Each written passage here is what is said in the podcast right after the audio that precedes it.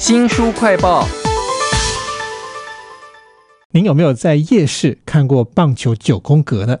通常那个老板啊，他要表演，要吸引你去投嘛，他就会轻轻松松随便投，都可以投中任何一格，好像很简单哦，但其实并没有那么容易哦。如果把这个棒球九宫格的老板啊，真的调度上场去参加棒球比赛的话，他能不能成为强投呢？为您介绍一本充满着台湾本土味的连载漫画，蠢阳老师所画的。棒球人生赛，为您请到的是时报文化的主编陈信宏，信宏你好，你好，主持人好，大家好。这本漫画真是有够夸张的，一开始就是一个很精彩的追逐戏啊！这个棒球的九宫格的老板呢，在夜市里头抓贼，他手上拿到的花枝丸啦、生的鹌鹑蛋啦，全部都可以远距离的打中这个小混混啊！而且不管抓到什么，都可以马上判断材质，用不同的手法丢球。我觉得看漫画就要看到这个才爽啊！其实这套棒球人生赛里头还有很多很夸张的场景哎。对，因为其实漫画常会用比较戏剧或是夸张的画面来强调角色的一些特质哦。刚刚主持人提到，就是棒球九宫格的老板叫林峰生，他是一个高一的新生。刚才提到的那个画面，就是要营造出他有那种棒球选手的那种优异的天分。那除了这个画面之外啊，还有一个画面，就是我觉得也蛮精彩热血的，就是里面的一个角色是那个郭武义，就是呃棒球教练。他为了要把林峰生招募到他的棒球队里面，就到他的摊位去光顾。就他试投了一球，非常的神准，然后球 丢出去是有弧度的那种曲球。然后那一球丢出去以后，这个林峰生就是这个主角，就是完全被震慑住了，觉得这个教练怎么这么厉害啊？然后他有一天也要像他一样这样。看到那段会让我想到说，我很久没有看到这么夸张的漫画，有点像港漫的感觉。还有他那个背后的那种幻化成一个火鸟。那样的感受都跑出来。这套漫画叫做《棒球人生赛》啊，陈阳老师在画了消防队、画了警察之后，突然把他的焦点转到了台湾人最喜欢的棒球了。那第一册这个单行本的故事呢，他很生动的介绍了好几个人物，包括了牛排摊的老板、宫庙的八家将。甚至还有刚刚您讲的这个归国的棒球教练啊，这些人他们竟然要凑在一起组一支棒球队，看起来水准参差不齐，但怎么可能会打棒球呢？他们这些人其实背后都跟棒球有一点关系吧？是，刚刚主持人提到那个牛排店老板里面的角色设定，就是他以前是棒球的国手这样子。那像里面的那个呃夜市管理员。的儿子呢，就是呃另外一个角色张冠一呢，他是在棒球队是担任队长，然后他的守备位置是捕手。那这些人为什么凑在一起？就是他们都是念同一所高中，然后他们就是有一个即将没落的棒球队。主角其实他一开始不是棒球队的成员，然后他是经营棒球九宫格的摊位。那他因为有非常高的投手天赋呢，然后就被张观音就是那个棒球队的队长看上了，就希望把他招募到棒球队里面这样。一个棒球队其实要有很多的人哦，所以还加入了宫庙里头三个小混混。他们本来是只会打架，但现在会打球，要怎么样勾引他们，然后让他们越打越好呢？我想是这个棒球人生赛一个非常重要的剧情的安排。可以想见，他后面应该可以连载很多期啊！而且你刚刚讲那个牛排摊老板竟然是前国手，其实的确有新闻讲说，哎，有类似的人哦，他们后来去卖面啊、卖咖啡，甚至还有当公务员的。我猜这个蠢阳老师一定有看过新闻，或者是。做一些跟棒球有关的研究吧。那这套漫画呢，也让我联想到了日本的一个畅销漫画，叫做《灌篮高手》。就是从高中一直打到全国，所以我觉得这个棒球人生赛啊，每一个角色背后应该有一些秘密，到后来就慢慢的开展了。例如说这个主角阿峰为什么这么小呢，就要在夜市摆摊呢？还有这个夜市管理员的儿子张关一为什么这么年轻就懂得一些江湖规矩？哈，那有没有哪一些人物的刻画让你会很好奇他们背后的背景？他们可能有什么样的秘密呢？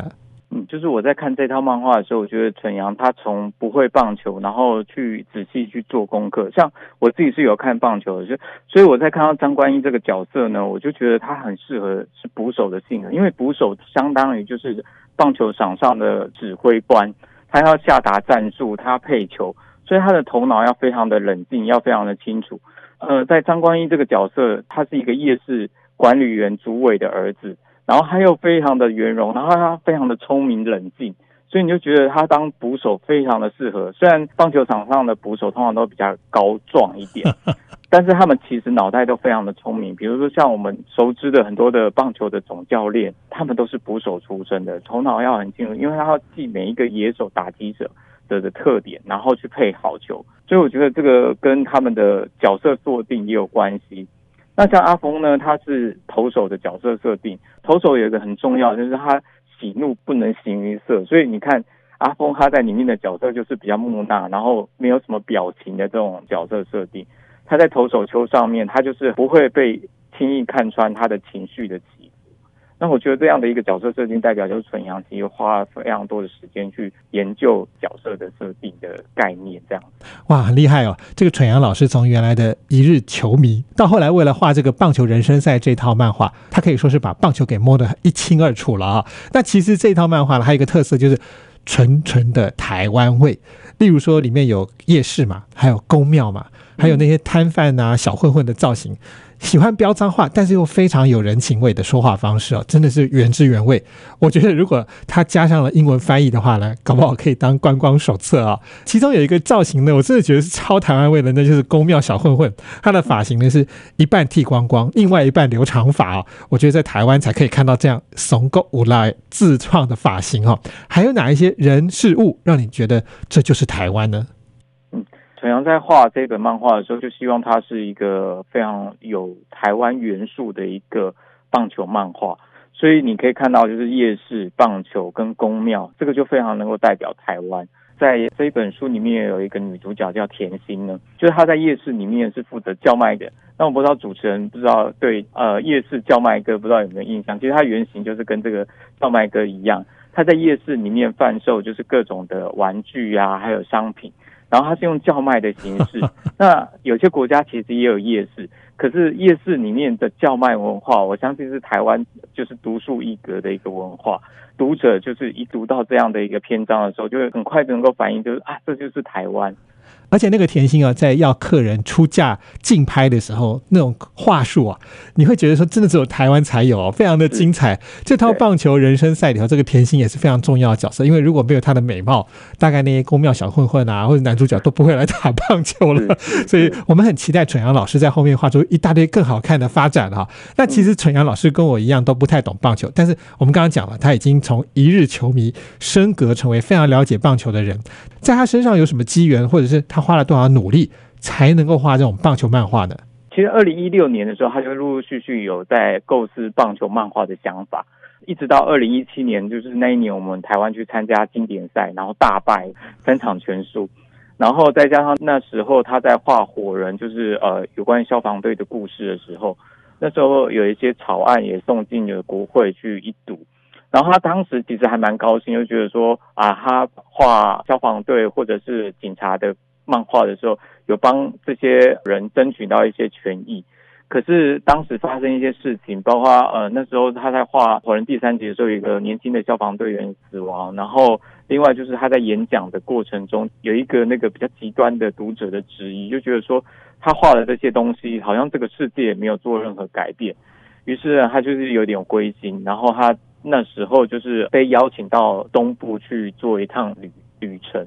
然后在那趟旅程呢，他看到非常多的小学生打棒球的教练，于是呢，他就觉得说，想要把底层的生命力把它表现出来。于是他当时画棒球漫画的一个想法，就慢慢的根深蒂固，就慢慢的去收集资料。然后另外像夜市公庙，他也想要介绍给更多的读者，因为其实一般人对公庙的文化是有一些误解，甚至有一些带有一些歧视。比如说，网络上用八加九来形容跳八加架这样子这些年轻人，那他希望他能够用比较正面的方式去陈述这样的一个故事。包括主持人一开始提到，就是里面非常多原汁原味的，比如说标脏话啊，或者什么。那后来他觉得用这样的用词更能够反映真实的生活，所以我们就是让他原汁原味的去保留下来，因为这就是我们日常生活可能台湾人会表达的一种。语句这样子，那这样子更真实。这样精彩的漫画不只是主角厉害啊，甚至连配角都要刻画的非常生动。像是这个棒球人生赛里头那个宫庙的小混混啊，他本来一开始的形象就是恶霸，但结果不小心就突然转向了，竟然是用打棒球来赌输赢，然后打棒球的照片啊被公庙的人看到了，还称赞他们说：“哎，我怎么从来不知道你们这些八家将竟然有这么帅的时候啊！”这套漫画充满着台湾味，叫做《棒球人生赛》。非常谢谢时报文化的陈信宏来为我们介绍，谢谢信宏，谢谢。